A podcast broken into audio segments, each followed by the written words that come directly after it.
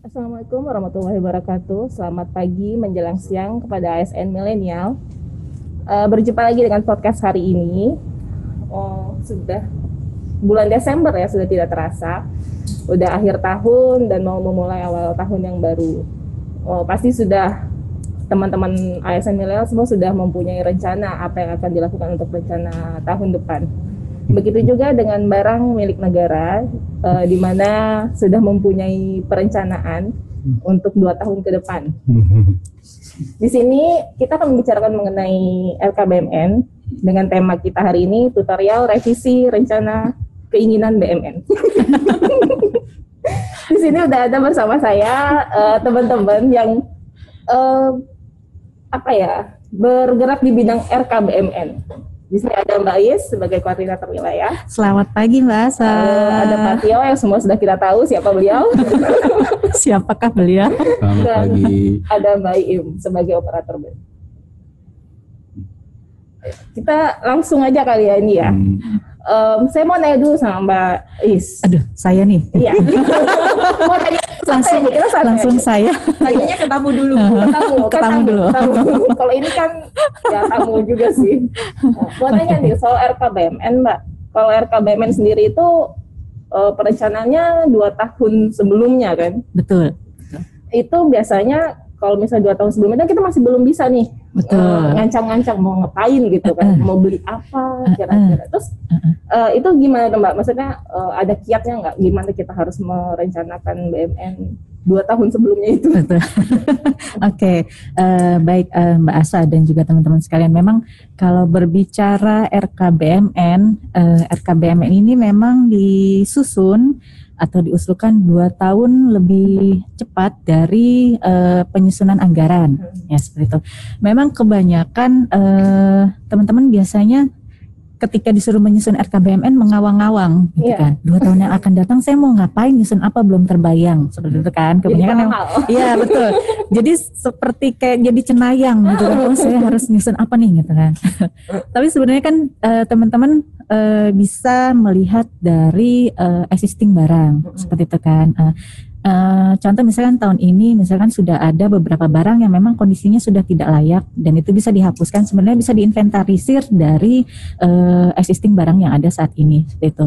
Dan kalaupun memang itu ternyata di 2 tahun yang akan datang barang itu sudah terpenuhi, pastikan tidak akan terpenuhi, belum tentu terpenuhi 100% gitu.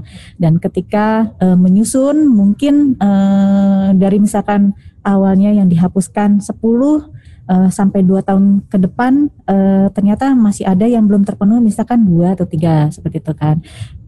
Ya itu memang terkendalanya untuk 2 tahun ke depan ini memang teman-teman kadang masih belum bisa menyusun berdasarkan 2 tahun ini apa sih yang diperlukan gitu. Tapi mungkin bisa dijadikan panduan bahwa kita bisa melihat dari kondisi barang atau existing barang yang ada saat ini itu sih. Kita melihat juga ya dari kondisi barang yang ada saat ini seperti apa. Betul, seperti ini saat apa. Tapi kalau misalnya tiba-tiba di tahun berjalan nih ada kita ini rusak nih harus beli gitu. Bisa revisi? Bisa, dimungkinkan revisi di tahun berjalan. Jadi revisi ini kan memang diperbolehkan.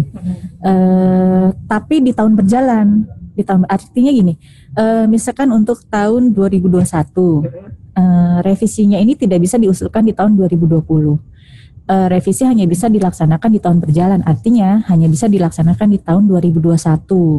Nah, ketika teman-teman misalkan mau mengadakan pengadaan di awal-awal misalkan Maret atau April, nah berarti kan ini sudah bisa diusulkan di Januari.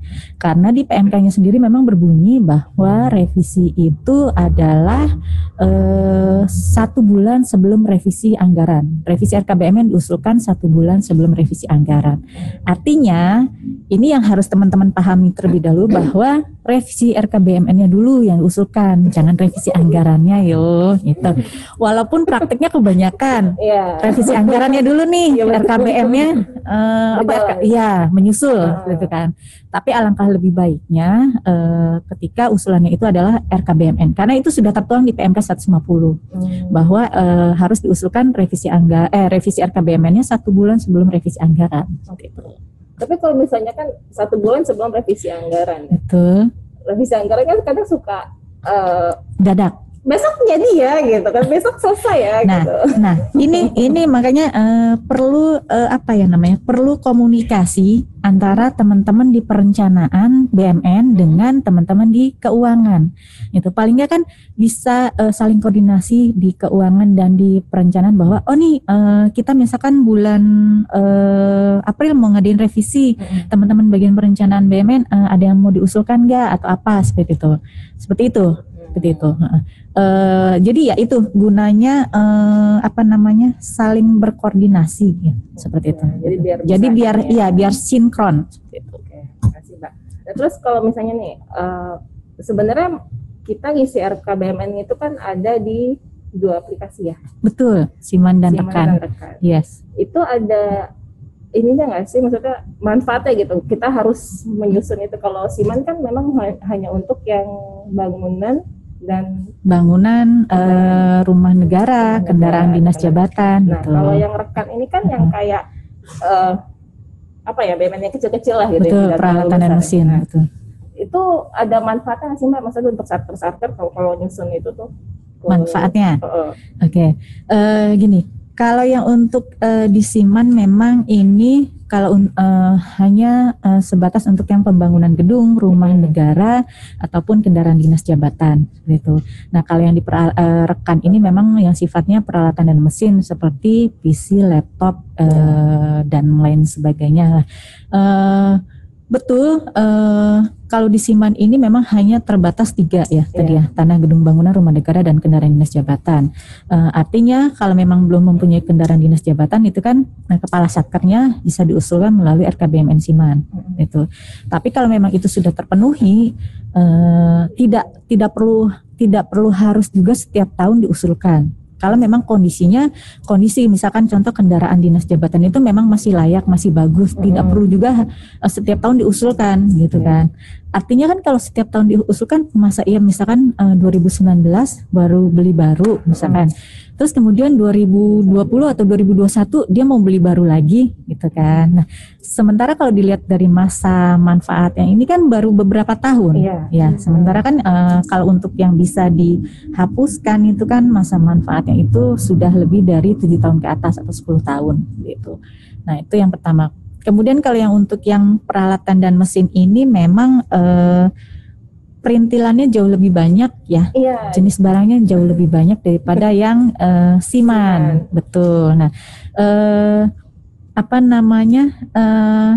ini sebenarnya ketika teman-teman menyusun RKBMN Rekan ini juga harusnya sih tidak asal menyusun ya seperti itu ya, harusnya yang tadi saya sampaikan bahwa bisa melihat dari existing barang yang ada seperti ini. Jadi kalau misalkan memang mau diusulkan revisinya itu paling tidak barang-barangnya ada yang sudah sesuai dengan yang sudah diusulkan.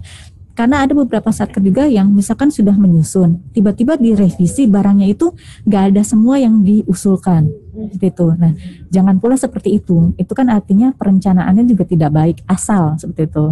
Kemungkinan bisa karena berbagai faktor, misalkan udahlah copy paste aja, gitu. Copy paste aja sama yang tahun kemarin, gitu kan. Nah, itu juga sebenarnya yang masih banyak ditemui beberapa satker juga ada yang seperti itu, sih.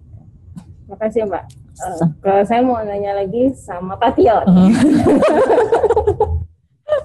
sebagai kasubag perencanaan BMN kan ya sesuai tadi Mbak. Perasaan saya nggak enak. Sesuai tadi Mbak sampaikan gitu kan untuk revisi RKBMN diharapkan sebulan sebelum revisi anggaran. Sebagai sebab yang berada di situasi tersebut, gimana Pak Tio tanggapannya? Bisa nggak kayak gitu? Ya memang kalau ikhtiar kita sih ya di Subbag Perencanaan BMN kan coba membuat beberapa cut off gitu ya. Waktu di awal tahun 2020 kita juga bikin cut off misalkan, oke 3 bulan pertama nih kita coba sempurnakan RKBMN 2020 kira-kira akan berubah atau enggak. Nanti sampai di Maret gitu kan, di triwulan pertama kita akan ajukan nih revisi RKBMN-nya gitu. Kalau misalkan di dalam rentang waktu Januari sampai Maret itu memang ada kebutuhan-kebutuhan lain dari unit lain atau dari inisiatif kita sendiri, berarti nanti kita akan ajukan revisinya di Maret. Seperti itu. Nanti setelah Maret revisi selesai, baru bulan-bulan berikutnya baru kita ngajuin revisi anggaran. Tapi itu cuma sebatas rencana. Pelaksanaannya ternyata ya kita harus akrobat ya. Dengan misalkan kebutuhan unit yang mendesak gitu, ya mau nggak mau lebih cenderung paralel sih jadi jalannya. Ya udah, misalkan Mbak Iim nih operator RKBMN-nya kan, ya masukin ke revisi, terus Asya operator RKKL-nya, Asya masukin ke RKKL, jadi kayak gitu. Mau nggak mau ya harus bisa menyesuaikan. Gitu. Jadi agak sulit Mbak. Iya, kebutuhan organisasi sih sebenarnya. Betul. Karena dinamika organisasi juga kan tidak bisa kita kesampingkan ya seperti itu. Tapi kembali lagi yang tadi saya sampaikan bahwa memang ini diperlukan koordinasi ya kan, seperti itu kan sebenarnya. Diperbolehkan saja paralel, memang diperbolehkan kan. Tapi selama memang revisinya itu diusulkan gitu. Karena kita juga kan kadang-kadang terinfonya ya tadi yang Mas Dia sampaikan. Ini mau revisi anggaran gitu kan, seperti itu kan. Itu juga kita tidak bisa menyalahkan teman-teman di keuangan kan, seperti itu kan, seperti itu. Jadi memang bagaimana kita mensiasati aja agar kita tetap saling dinamis berkoordinasi seperti itu. Terus kalau misalnya Mbak Im sendiri nih sebagai operator, kesulitan nggak tuh kalau misalnya tiba-tiba nih dari P2 atau dari keuangan minggu besok revisi ya, harus sudah selesai gitu, revisi anggaran. Terus RKBMN-nya harus berjalan, susah nggak sih? Maksudnya kita kan harus tanda tangan ya. Tahu lah ya birokrasinya itu. Nah, itu kesulitan nggak di situ? Kesulitannya sih biasanya kebutuhan barang yang mau dimasukin anggaran itu tuh nggak ada di SBSK. Kesulitannya itu. Jadi mau nggak mau. Kalau tanya ke Pak Tio, Pak ini nggak ada di SBSK gimana? Ya udah masukin aja, pokoknya semuanya dimasukin. Baru nanti koordinasi ke Bu Is, Bu barang ini nggak ada di SBSK gitu. Jadi kebetulan situ ya, tidak ada di SBSK. Tidak ada di SBSK. Selain itu juga yang dibilang Mbak Syah tadi, prosesnya minta tanda tangan sih ya. Mungkin dari kita masih dibaca ke Pak Tio. Nanti Pak Tio dari operator ke Kasub dulu. Kasub nanti Im oke. Kalau oke. Nanti kalau ada revisi, ini bukan sekian Im, jumlahnya jangan segini, kayak gitu. Terus setelah dari Pak Tio, kalau Pak Tio udah oke, lanjut ke Pak Kabak. Nanti Pak Kabaknya manggil Pak Tio atau manggil Im lagi. Nanya, ini mau beli segini, iya benar segini, iya Pak SBSK benar segini, kayak gitu. Jadi mungkin mereka juga awam dengan SBSK itu apa, dan belum 100% memahami SBSK, sama si Im juga belum. Karena banyak banget.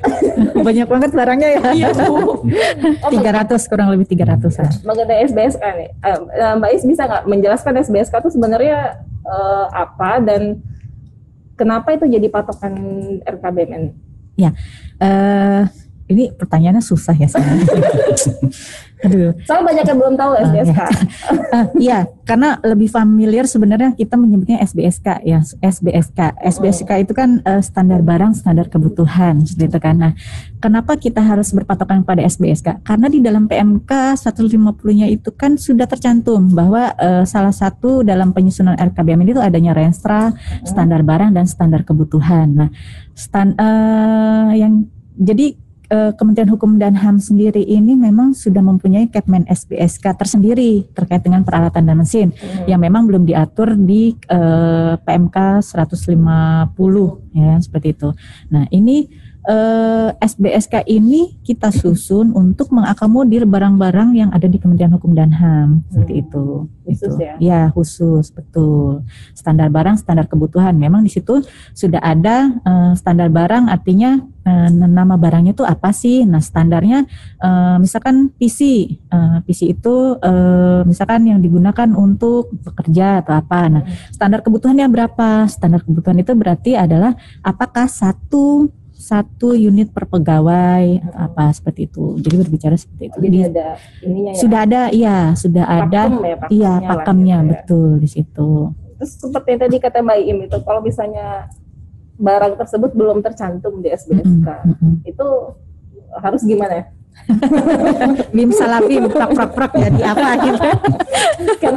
karena kita juga memang kan ada beberapa barang yang memang nggak umum gitu, khusus gitu peruntukannya. Ya, betul memang belum semua barang bisa terakomodir di Kepmen SBSK ini. Tapi kita kembali lagi melihat contoh nih pada saat sekarang ini pandemi kan. Itu memang barangnya memang tidak ada di SBSK. Yeah. Tapi dimungkinkan karena kondisinya adalah kondisi force major atau bencana. Jadi memang kalau untuk kondisi-kondisi tertentu force major atau force major itu kan bencana kan. Artinya itu barang dimungkinkan untuk diadakan gitu, seperti itu. Tapi dengan kita juga harus perlu ketika ini diusulkan barangnya untuk direvisi, kita juga perlu kejelasan atau penjelasan barang itu digunakan untuk apa sih, urgensinya seperti itu. Kurang lebih seperti itu. Nah, jadi melihat juga ya kebutuhan. Iya, betul kebutuhannya. Betul. Ngomong soal kebutuhan nih Mbak, kalau dari pengamatan sebagai koordinator gitu ya kan. Ini kebanyakan itu kebutuhan itu lebih maksudnya memang kebutuhan yang urgent atau kebutuhan yang diinginkan. Ya, SOW ya. Oke. Biasanya dari satu persatu. Biasanya kalau sejauh ini aduh, ini saya harus hati-hati ya. Kalau sejauh ini, sejauh saya melihat usulan-usulan yang sudah masuk ke kami itu semuanya ini sesuai dengan SBSK itu. Kembali lagi kalau misalkan ini memang misalkan ada barang-barang yang belum ada di situ, pasti kita akan biasanya koordinasikan dulu.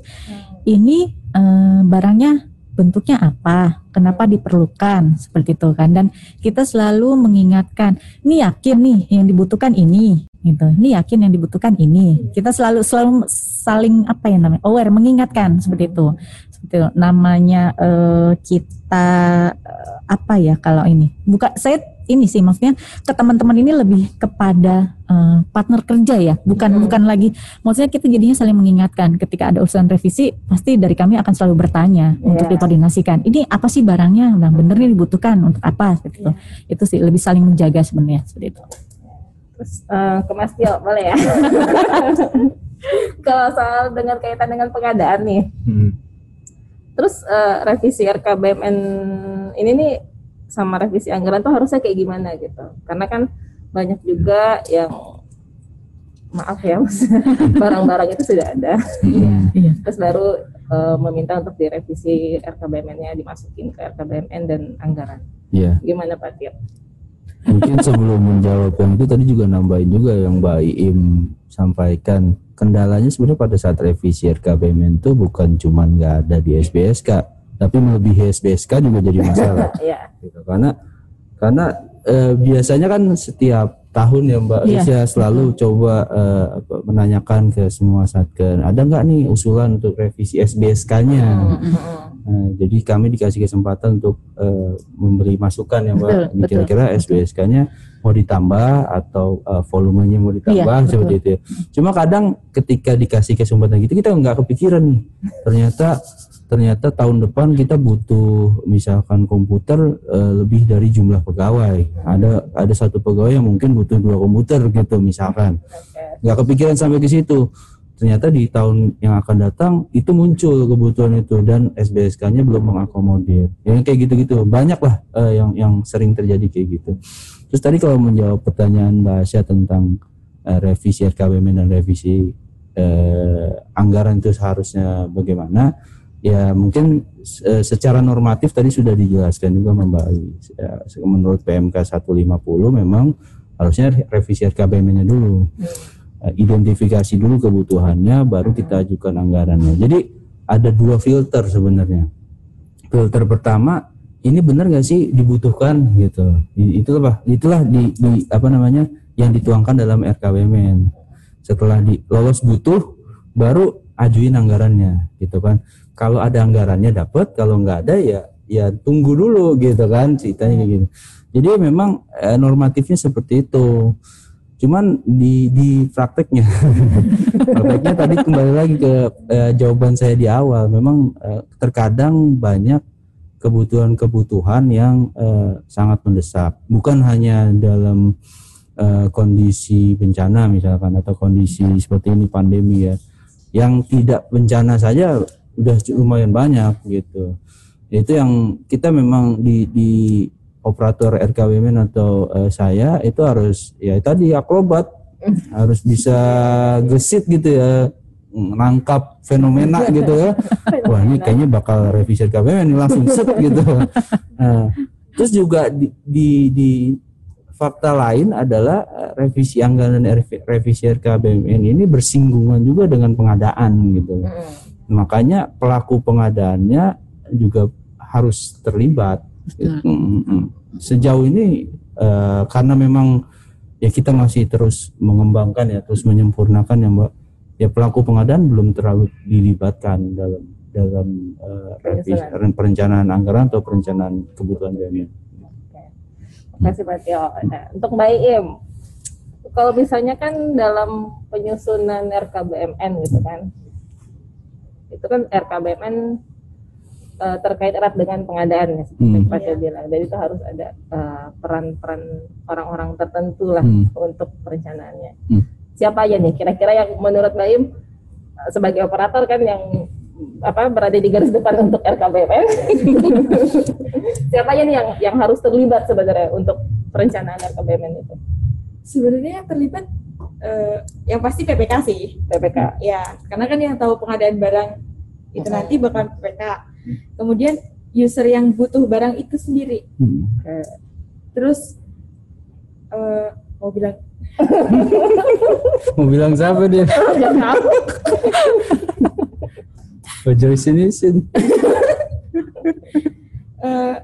Kabag BMN ya, kabag BMN itu perlu karena nanti kan barang yang dibeli otomatis kan jadi tanggung jawabnya kabag BMN juga. Ya, mungkin itu bisa masuk ke user. Iya. Iya. Terus penanggung jawabnya sendiri, akses, harus tahu juga. Jadi barang yang akan dibeli, yang diajuin itu berapa jumlahnya, SBSK-nya berapa, itu kan beliau-beliau juga harus tahu. Yeah.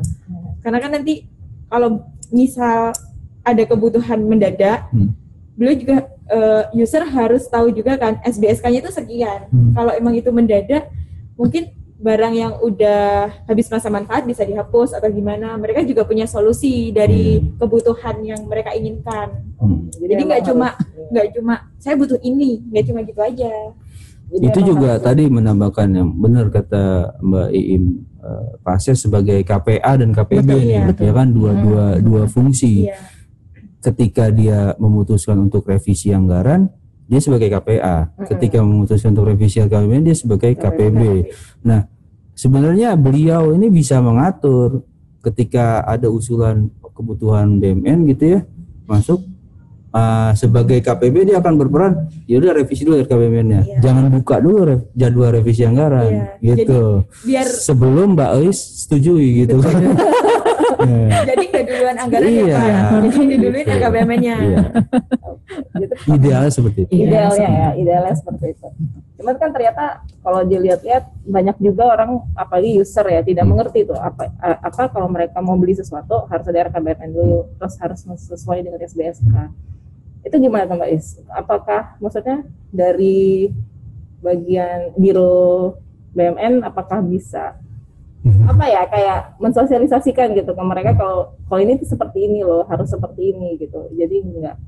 Jadi gimana nih mensiasatinya supaya kita ngomongnya bener gitu. Artinya gini, kita kan dari Biro BMN sendiri kan melaksanakan penyusunan RKBMN ini kan setiap tahun kan. Dan pada saat penyusunan ini kan ketika misalkan contoh ada updatean Kepmen ini, kami selalu menginfokan kan, ini ada Kepmen SBSK terbaru gitu kan. Tapi mungkin kebanyakan itu teman-teman ini hanya gitu kan, tidak atau tidak atau belum, saya kurang tahu, belum membuka mempelajari tentang Kepmen itu. Nah, ini memang terjadi pada saat penyusunan, dan ketika kami berbicara ada Kepmen SBSK di aplikasi Rekan, bisa di-download. Oh, gitu ya Mbak. Kita tuh sampai yang amazing gitu kan. Berarti kan mereka belum tahu kan. Ini permasalahannya apakah itu memang operator baru atau memang operator lama kan, seperti itu. Tapi kembali lagi bahwa itu yang kita harus kadang-kadang kembali ke personal, kita mau membaca atau tidak gitu kan. Nah, terkendalanya mungkin itu pada saat begitu penyusunan harus membuka Kepmen, oh yang mana ya Mbak gitu kan. Padahal itu sudah ada gitu kan, sudah ada setiap tahun tuh ketika kami mengupdate Kepmen SBSK itu pasti di aplikasinya itu pun akan kita update seperti itu. Itu sih sebenarnya kalaupun memang ada barang-barang yang belum ada di Kepmen SBSK, ini mungkin ya kalau untuk dari segi usulan mungkin memang belum bisa gitu kan, belum bisa. Tapi kalau memang ini untuk dilakukan revisi dan ketika ini memang barangnya yang sifatnya adalah urgent, nah itu yang tadi kami sampaikan mungkin ini bisa ada pengecualian seperti itu. Nih, makanya kita kadang-kadang di Biro BMN mungkin ini saya yang sering dengan Mbak Iim atau Mas Tio yang sering ini loh Mas dibunyikan, ini loh dibunyikan Mbak Iim, ini dibunyikan ya seperti itu kan. Jadi mohon maaf kalau saya agak bawel-bawel gitu.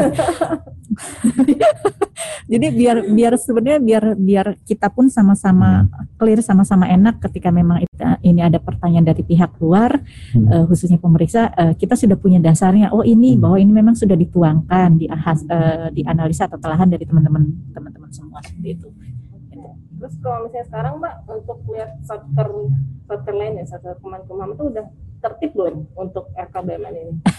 Apa mereka masih yang nanti aja deh gitu, nanti aja gitu? Ya, ini kembali kalau berbicara tertib atau tidak, ini sebenarnya RKBMN ini kan sudah disusun sejak 2016 ya Mas Tio ya, kalau nggak salah ya. Walaupun saya memang awalnya itu di RKBMN.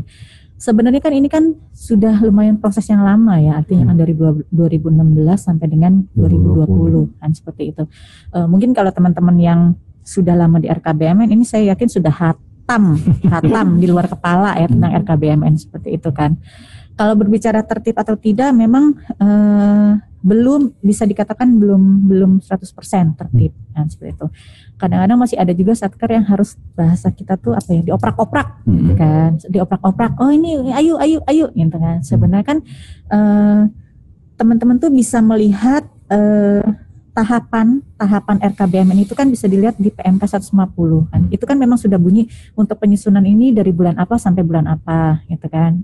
Biasanya dari bulan Januari sampai dengan Juli. Nah di Agustus ini kita sudah masuk dengan penelitian Kanwil. Agustus itu kemudian ada penelitian eselon 1, nanti sampai dengan Oktober kita sudah masuk dengan penelahan dengan teman-teman di Kementerian Keuangan.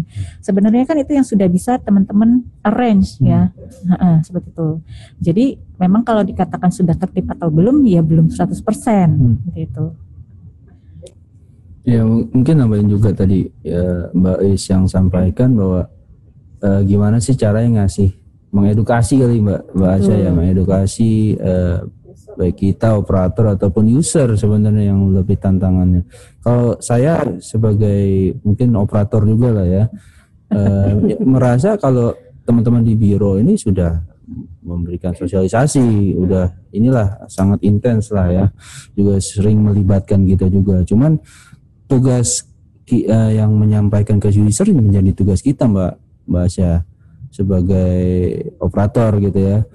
Ya contohnya misalkan ketika ada usulan kebutuhan apa BMN, kita kasih tahu oh untuk mengusulkan kebutuhan ini kita harus ada melalui SBSK seperti itu. Terus harus memperhatikan tadi renstra, kondisi barang existing kayak gitu-gitu. Itu jadi ruang kita untuk memberikan edukasi. Dan memang kendala dalam memberikan edukasi ke user ini butuh orang yang tough gitu. nggak boleh yang cepat nyerah gitu. Dan berulang-ulang karena bisa jadi usernya kan beda-beda. Kita kan dinamis ya mbak, betul, organisasi. Betul. Nanti orang yang di sini pindah kemana gitu. Ya. Terus-terusan. Ya. Dan itu kadang-kadang yang menjadi kendala. Mohon maaf, kadang-kadang operator yang lamanya ini tidak menurunkan ilmu ke teman-teman yang baru ini, seperti itu kan. Jadi kalau ditanya, iya bu, saya operator baru, nggak ditinggalin sama yang lama. Oh, ya. Jadi kami tidak mengeluhkan hal itu, tapi kalau bisa teman-teman yang lama ini ketika memang mereka akan berpindah, tolong ilmunya diturunkan, tidak juga serta-merta dilepas. Maksudnya, udah. Saya nggak megang BMN lagi, silahkan gitu kan. Tidak juga tidak serta-merta juga harusnya seperti itu gitu kan. Jadi memang masih butuh guidance mungkin dari teman-teman yang memang sudah paham tentang RKBMN gitu. Kalau terjadi sama Asia, Mbak Asia sama Iim ya. Asia ini nggak ada siapa pendahulunya siapa gitu. Jadi ya pendahulunya ada, cuman ilmunya nggak ada. Jadi ya, yang mau diturunin apa? Nggak. Jadi emang ini, kasihan sih. Yang diturunin SBSK bu. Dan itu laten jadinya, menurun ke ini. Jadinya estafet ya. Iya estafetnya seperti itu. Okay. Mbak Isi, bisa nggak sih kalau revisi RKBMN itu kita jadiin satu gitu sama revisi anggaran? Revisi RKBMN ini karena itu sekali lagi gitu kan, karena revisi yang dinamis itu. Iya. Gitu. Ini dengan berat hati saya katakan belum bisa. Karena itu sudah tertuang di PMK 150-nya. Gitu kan. Artinya kita sudah punya aturan yang mengikat bahwa revisi RKBMN ini harus 1 bulan diusulkan sebelum revisi anggaran, seperti itu. Jadi ya mohon maaf, belum bisa dibarengin untuk saat ini. Ya mungkin ini juga Mbak Is, tergantung dari sudut pandangnya kita ya sebagai perencana BMN atau sebagai PPK nih yang menyusun anggaran dan merencanakan pengadaan. Kalau melihatnya terkotak-kotak, memang seolah-olah jadi revisi RKBMN dan revisi anggaran terpisah. Padahal sebenarnya itu satu kesatuan gitu. Revisi anggaran nggak akan bisa berjalan kalau nggak ada data dukung revisi RKBMN gitu. Lagi nih Mbak, mengenai revisi RKBMN ya, itu tahapannya gimana sih Mbak kalau mengenai revisinya gitu? Bisa nggak kita step-stepnya itu harus kayak gimana? Misalnya hari ini, misalnya tahun besok ya, tahun 2021 kan misalnya mau ada revisi atau ada permintaan baru lah, kita harus revisi RKBMN juga kan?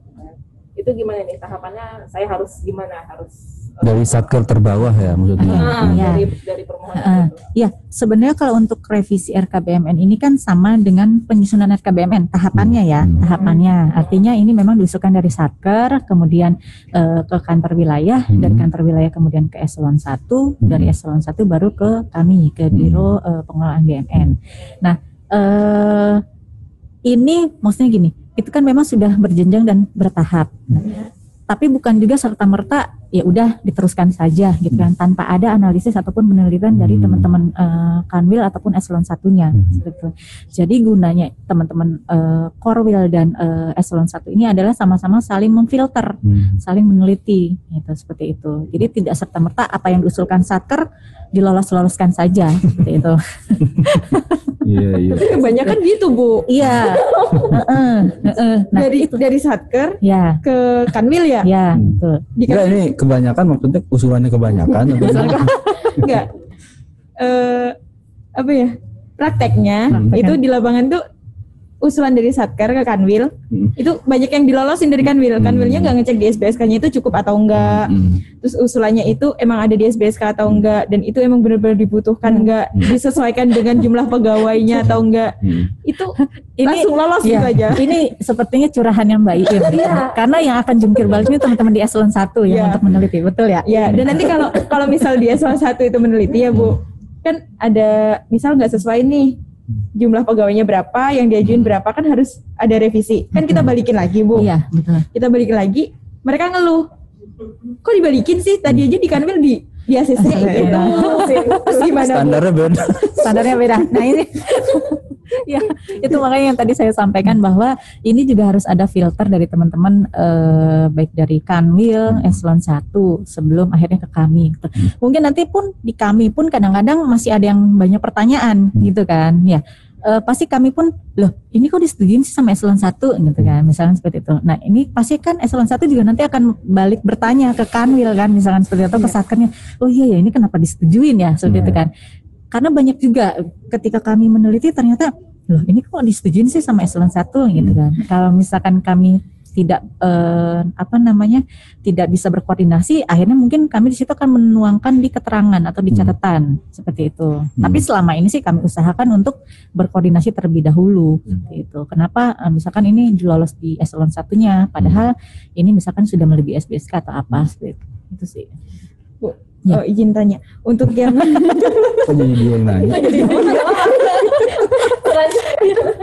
ngomong-ngomong masalah melebihi SBSK, kan banyak nih Bu usulan yang melebihi SBSK, entah dari Satker ataupun dari eselon 1 sendiri. Itu tuh ternyata pencatatannya Bu yang beda. Misal kita ngusulin TV, itu yang paling umum TV.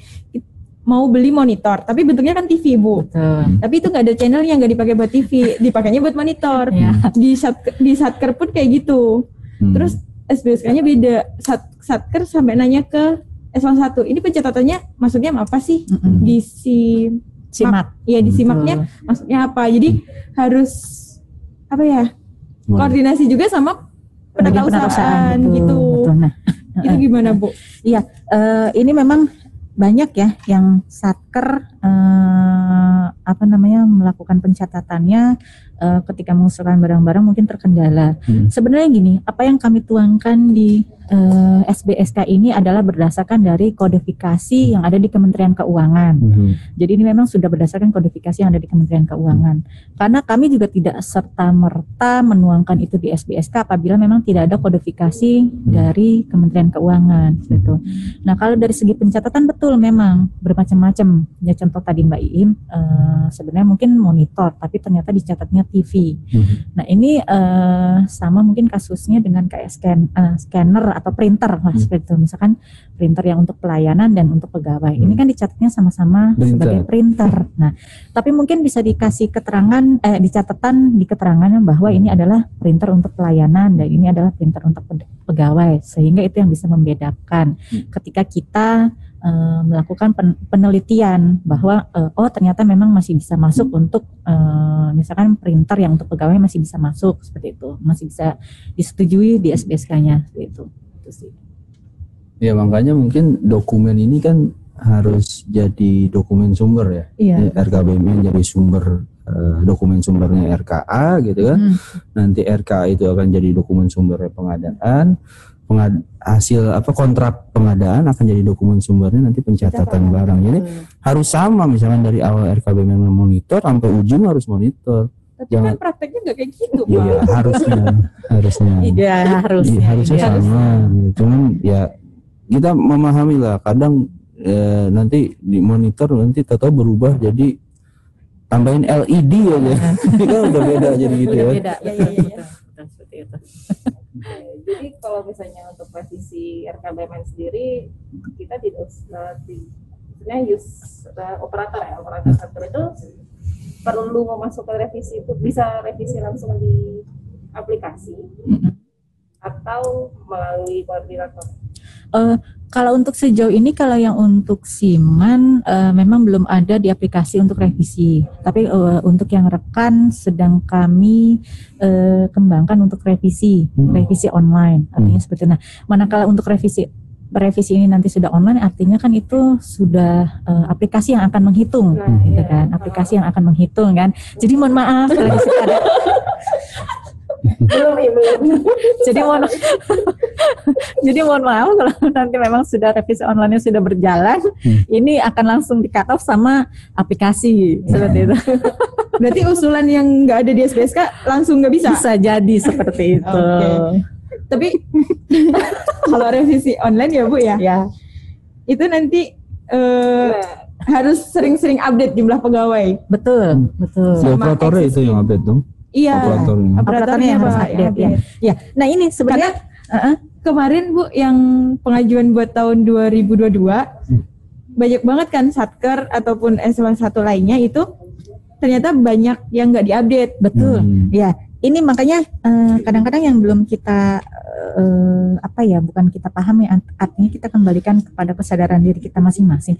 RKBMN ini memang setahun sekali, ya, penyusunan setahun sekali, dan biasanya orang mungkin tidak akan seperti SIMAK yang ada rekon, mungkin setiap berapa bulan mereka akan membuka, akan update.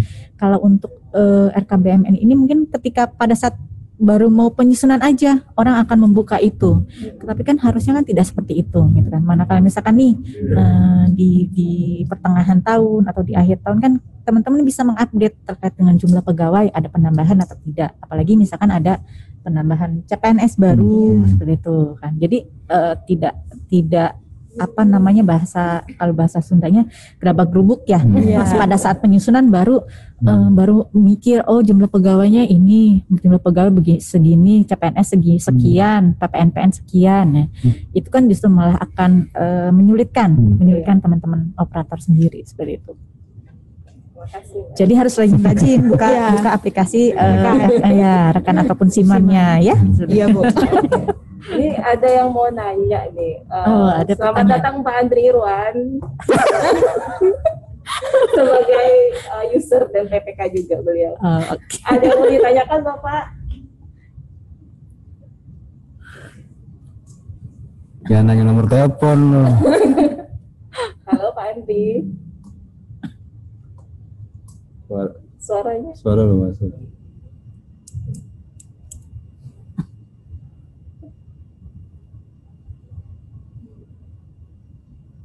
Halo Pak Andri. Masih di mute gak? Ya. Halo Pak. Ya. So imut banget. Iya. Ini sepertinya yang menjawab akan Mas Tio dan Mbak Iman. Sudah diwakilkan. Tergantung pertanyaannya apa dulu. Saya ingin bertanya dari Bu Narasumber.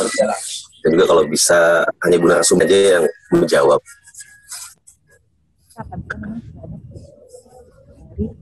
Kedengaran nggak sih? Ya. Ya dengar Pak. Kedengaran. Bertanya apa Pak?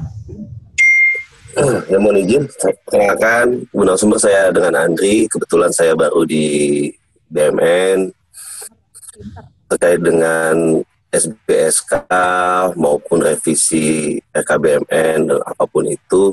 Ya selama ini memang yang banyak permintaan mungkin di umum ya Pak ya. Dan alhamdulillah teman-teman yang di perencanaan mengakomodir terkait apa yang keinginan dari umum. Sebenarnya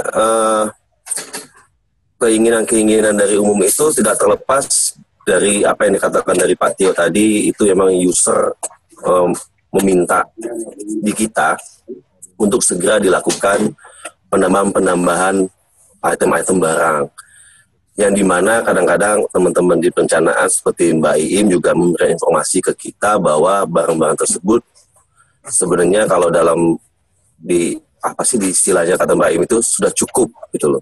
SBSK Pak. Nah SBSK, maklum saya kan baru di umum Mbak Im jadi saya kurang paham gitu. Nah kebutuhan-kebutuhan itu sebenarnya tidak terlepas dari inovasi sih sebenarnya. Jadi dengan adanya inovasi yang jelas, kadang-kadang inovasi itu selain permintaan dan juga pasti penambahan, dimana setiap penambahan itu memang di SBSK itu kadang-kadang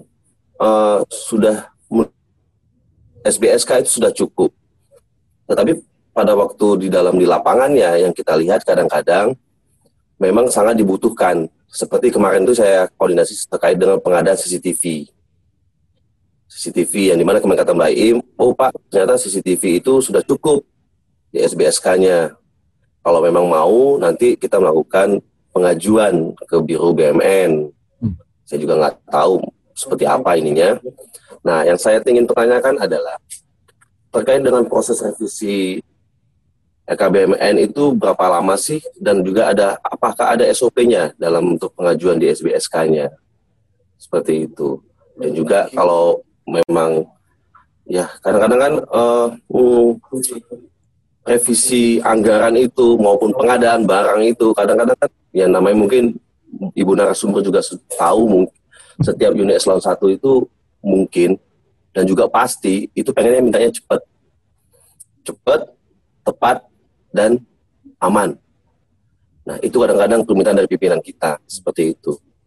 Nah, saya mohon masukannya dari Ibu narasumber, pencerahannya untuk kami di umum itu maupun di BMN seperti apa sih?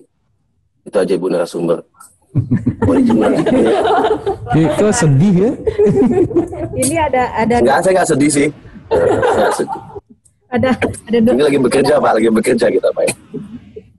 Terima kasih sebelumnya. Ya baik, Mbak Ii mau menjawab, Ibu silakan. Baik Pak Andri, ini saya agak keluar lidah saya. Oke, terkait dengan RKBMN memang betul, tadi sudah disampaikan juga oleh Mas Tio, memang kadang-kadang kalau misalkan terkait dengan inovasi ini, apalagi sekarang yang sifatnya semua harus menggunakan IT. Memang ini tidak bisa kita pungkiri juga, mungkin zamannya memang sudah berkembang seperti itu, dan terkait dengan peralatannya mungkin memang banyak juga yang diperlukan atau dibutuhkan gitu. Tapi sejauh ini makanya kan kami sering melakukan untuk mengupdate terkait dengan SBSK ini setiap tahun. Kita berikan kesempatan kepada teman-teman sekalian untuk memberikan masukan apabila memang ada usulan-usulan terkait dengan penambahan baik jenis barangnya ataupun jumlah kebutuhannya seperti itu. Tapi mohon maaf memang ketika manakala apa yang diusulkan ini ternyata belum bisa mengakomodir seperti itu. Makanya kan kita selalu yang tadi saya sampaikan minta masukan apakah ada penambahan atau tidak. Ketika memang ini sudah disetujui maka teman-teman bisa melaksanakan revisi RKBMN. Untuk revisi RKBMN ini memang tidak ada batasannya.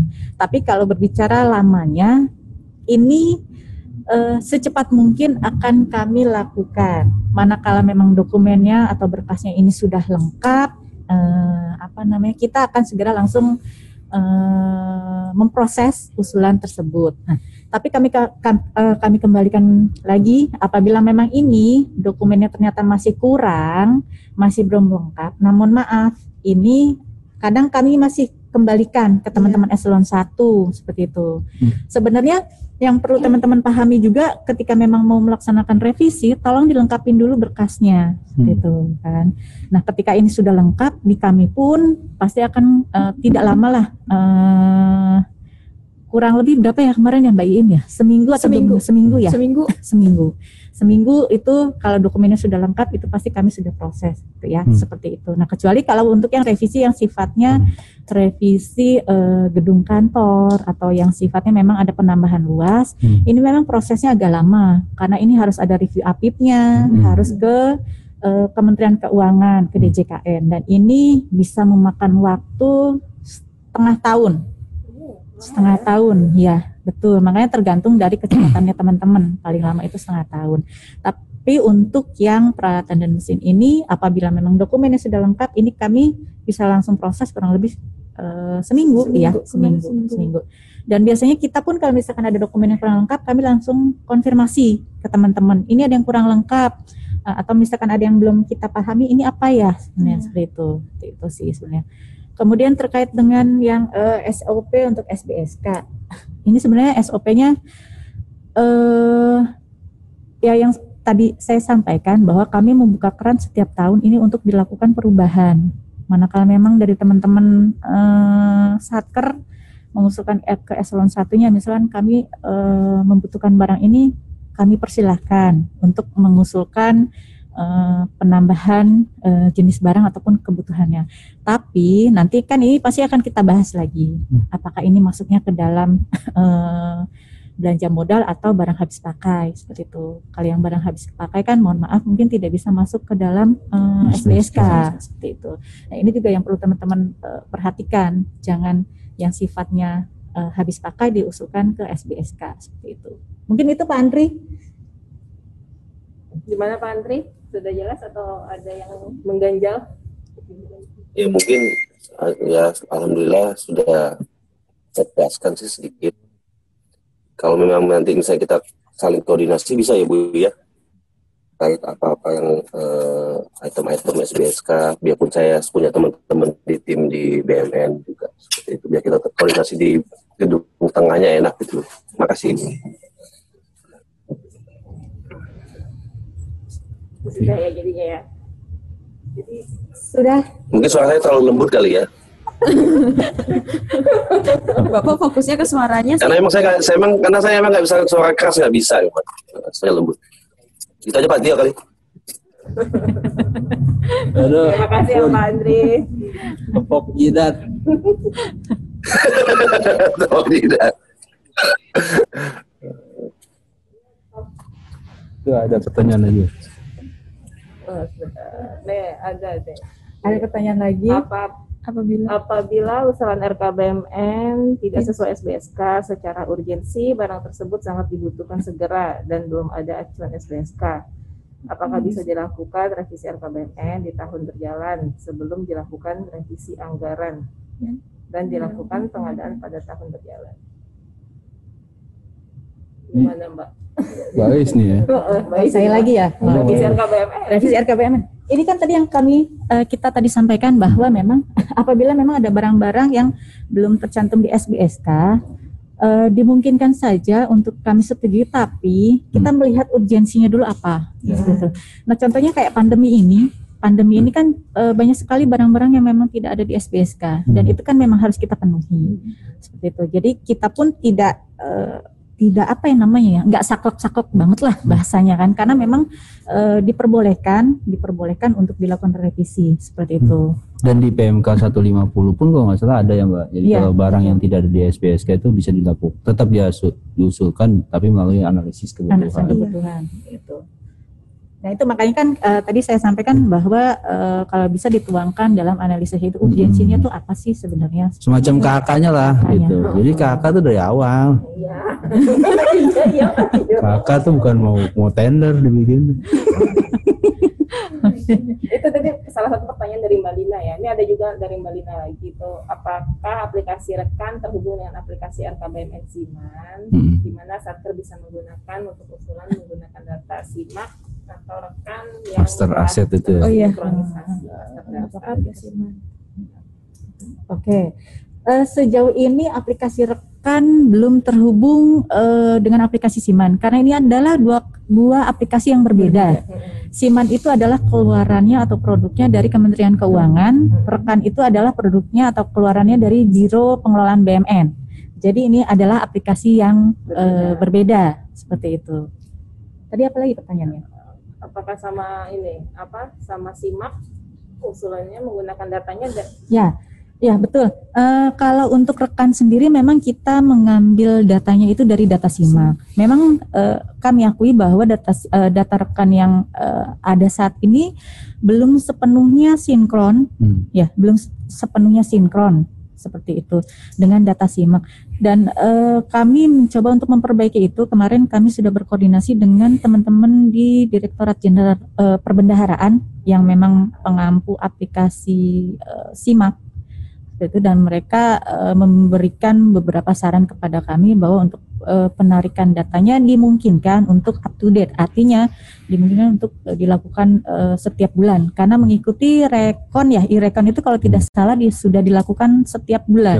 Seperti itu. Mudah-mudahan aja tahun depan ya, mudah-mudahan sudah bisa tersinkronisasi dengan baik antara SIMAK dengan Rekannya seperti itu. Kalau dengan SIMAN sendiri? Kalau SIMAN ini kan sudah langsung SIMAN pun mengambil datanya sama dari SIMAK, betul. Tapi kan ini karena mungkin produknya sama-sama dari Kementerian Keuangan, mereka mungkin tidak terlalu sulit untuk penarikan datanya. Karena ketika direkan ini ada beberapa memang kalau bahasa komputernya apa ya, coding atau apa yang memang kami belum bisa membacanya. Dan ini kan perlu kami koordinasikan dengan teman-teman di Ditjen Perbendaharaan Kementerian Keuangan seperti itu, karena mereka yang lebih paham seperti itu, yang punya pengampunya mereka seperti itu. Itu sih. Terima kasih, Mbak Is. Iya. Mbak Lina, gimana pertanyaannya? Sudah terjawabkah? Atau ada pertanyaan lagi dari peserta lain?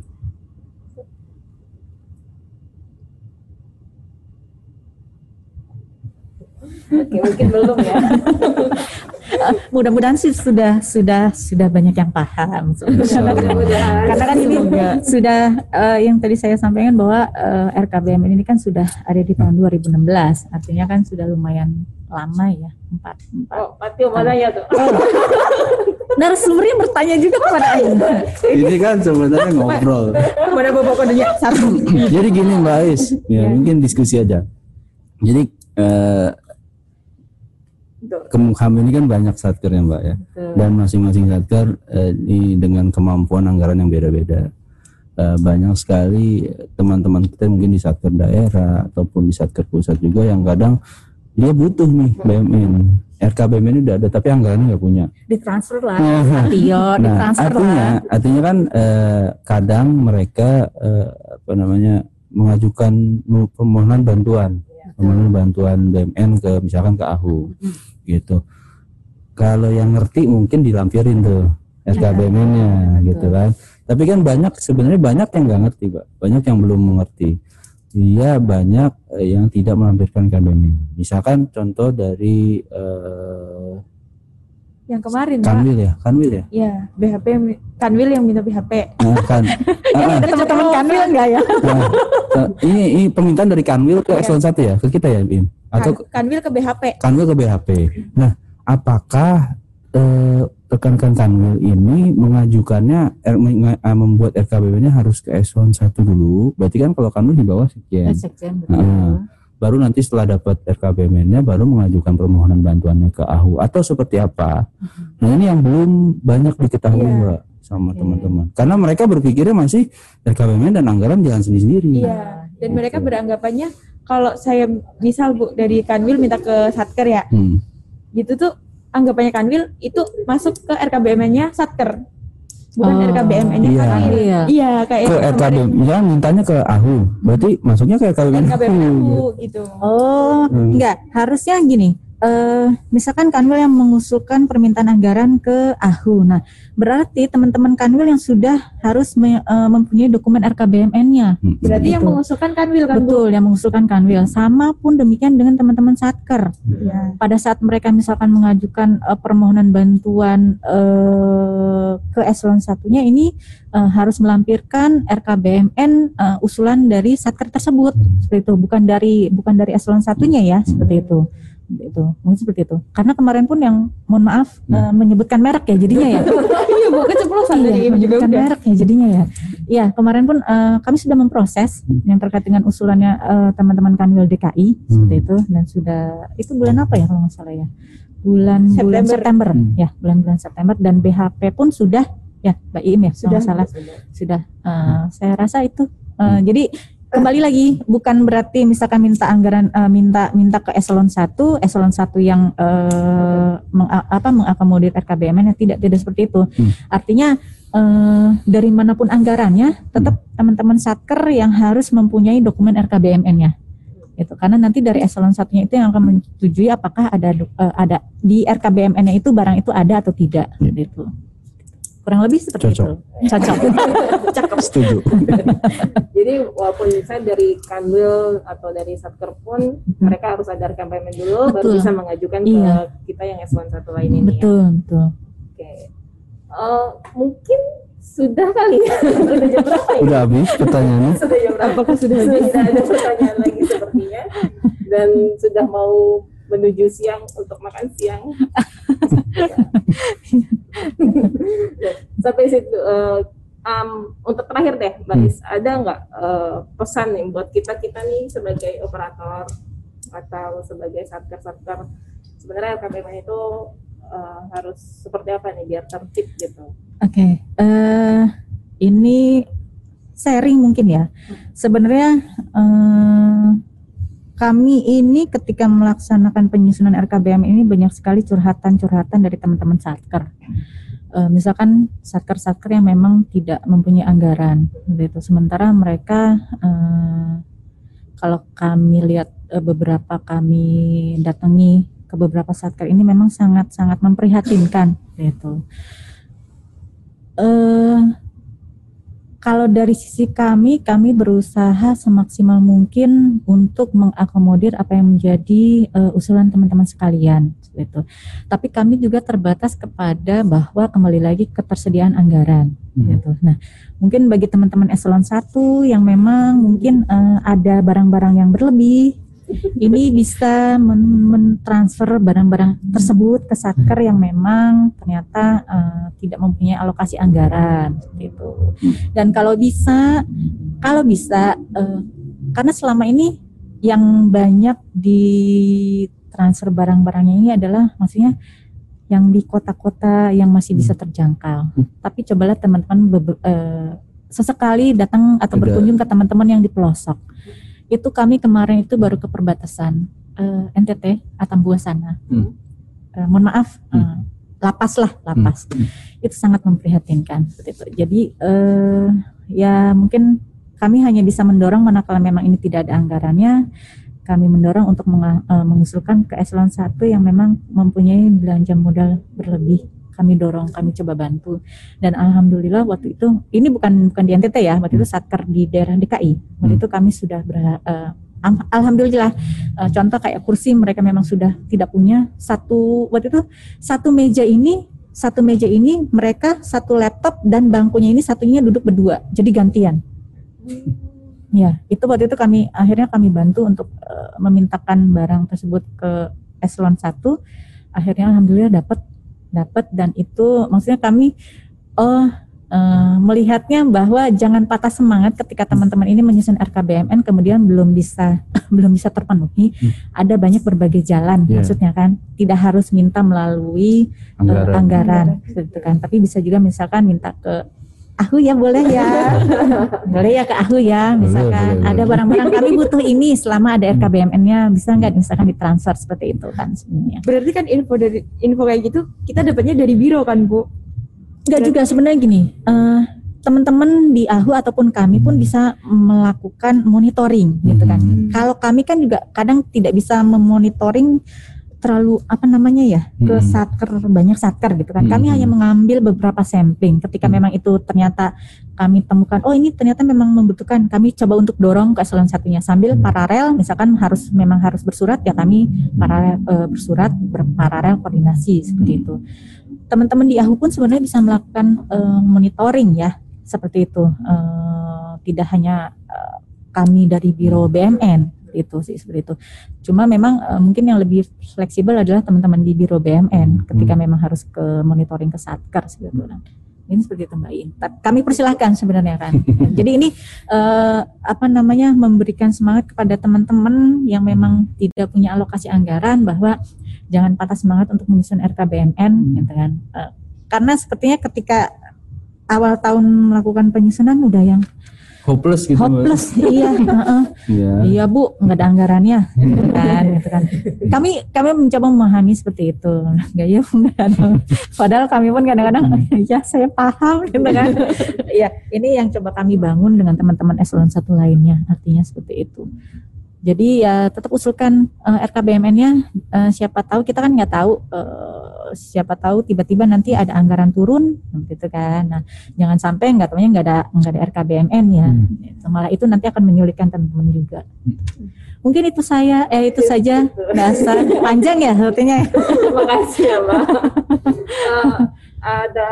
Dari Mbak Im, apakah ada apa ya? Jangan untek-untek lagi ya. Pesan ke user harus bagaimana nih?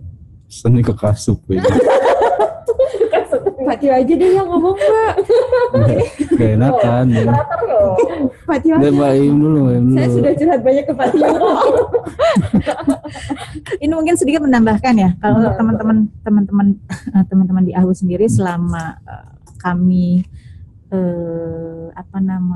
bekerja sama ini sebenarnya untuk penyusunan RKBMN sendiri ataupun revisinya ini sebenarnya sudah alhamdulillah baik ya. Karena waktu itu Mas Tio ya kita sempat ngobrol-ngobrol, Mbak, kami ini sebenarnya kalau mau melakukan revisi ada ininya nggak sih, harus berapa lama ini kan. Kemudian kita sepakat bahwa untuk teman-teman AHU ini revisi ini bisa dilaksanakan per triwulan ya, ya. Jadi kenapa saya sarankan untuk per triwulan itu gunanya untuk menginventarisir dulu nih, jangan sampai misalkan bulan ini baru revisi, kemudian bulan depan muncul lagi revisi, ya seperti itu kan. Karena itu terjadi, baru bulan ini revisi, kemudian muncul lagi, dan saya sempat yang, ini bukannya kemarin revisi ya, seperti itu, gunanya memang seperti itu. Ya mudah-mudahan bisa ditingkatkan kembali seperti itu ya. Dan mohon maaf Mbak Iim ataupun Mas Tio, mungkin ketika mengusulkan revisi mungkin saya yang paling bawel. Ini kok nggak ada, ini kok apa? Mohon maaf. Tenang, soal saya sih nggak masalah. Saya lempar ke Iim soalnya. Karena biar sama-sama kita mendapatkan hasil yang terbaik ya, seperti itu. Ini ya, saja. Ya, dari Mbak Ii mungkin ada unek-unek ke saya. Ayo Pak Tio, apa yang mau disampaikan teman-teman AIS and milenial? Ya mungkin melalui acara ini kita pengen memperkenalkan nih sebenarnya RKBMN itu apa gitu kan, SBSK itu apa. SBSK, baik-baik saya mau ngasih closing statement tentang SBSK. Apapun yang namanya kebutuhan pasti bisa distandarisasi ya Mbak ya. Tergantung kita bagaimana menstandarisasinya. Misalkan analoginya kalau kayak setiap orang pasti butuh makan. Butuh berapa kalori sehari, tergantung berat badannya. Maka distandarisasi itu disebut orang dengan satu berat bobot sekian kilogram butuh berapa kalori gitu. Itu namanya standarisasi kebutuhan. Bukan keinginan. Ya, kalau keinginan bisa jadi orangnya sebenarnya butuhnya cuma 1000 kalori tapi dia makannya 2000 kalori gitu. Nah, coba cek lagi, kita introspeksi diri masing-masing gitu. Apakah semua yang kita list itu kebutuhan atau keinginan gitu. Jadi jangan melulu menyalahkan SBSK, oh ini nggak ada di SBSK. Berarti SBSK-nya nggak bener nih gitu. Bisa jadi itu bukan kebutuhan loh, itu keinginan gitu. Nah itu yang harus kita coba edukasi, terus coba kita juga sempurnakan juga gitu SBSK-nya. Tapi mohon dukungan. Jadi jangan mendiskreditkan dulu, jangan langsung menjudge, aduh nih SBSK-nya nggak bener, nggak, bukan gitu. Tapi memang SBSK harus terus disempurnakan. Itu terkait SBSK. Terus yang kedua terkait, saya agak lupa tadi, kebanyakan ngomong SBSK. Mengenai kaitannya dengan pengadaan, memang ya tadi Mbak Im juga sudah sempat menyinggung masalah PPK ya kan. Memang PPK ini salah satu tugasnya kan melakukan identifikasi kebutuhan. Khusus untuk pengadaan barang, maka PPK harus nimbrung nih sama operator BMN. Karena barang yang diadakan pasti akan jadi BMN. Gitu. Kalau yang dicatat sebagai aset berarti kan jadi BMN. Kalau yang tidak dicatat ya berarti barang persediaan atau apa ya. Nah itu harus koordinasi sudah harus dibangun dari sekarang. Nah yang ketiga masalah tadi yang terakhir Mbak Eis cerita, banyak satker-satker yang tidak seberuntung AHU ya dengan kemampuan anggaran yang memadai gitu.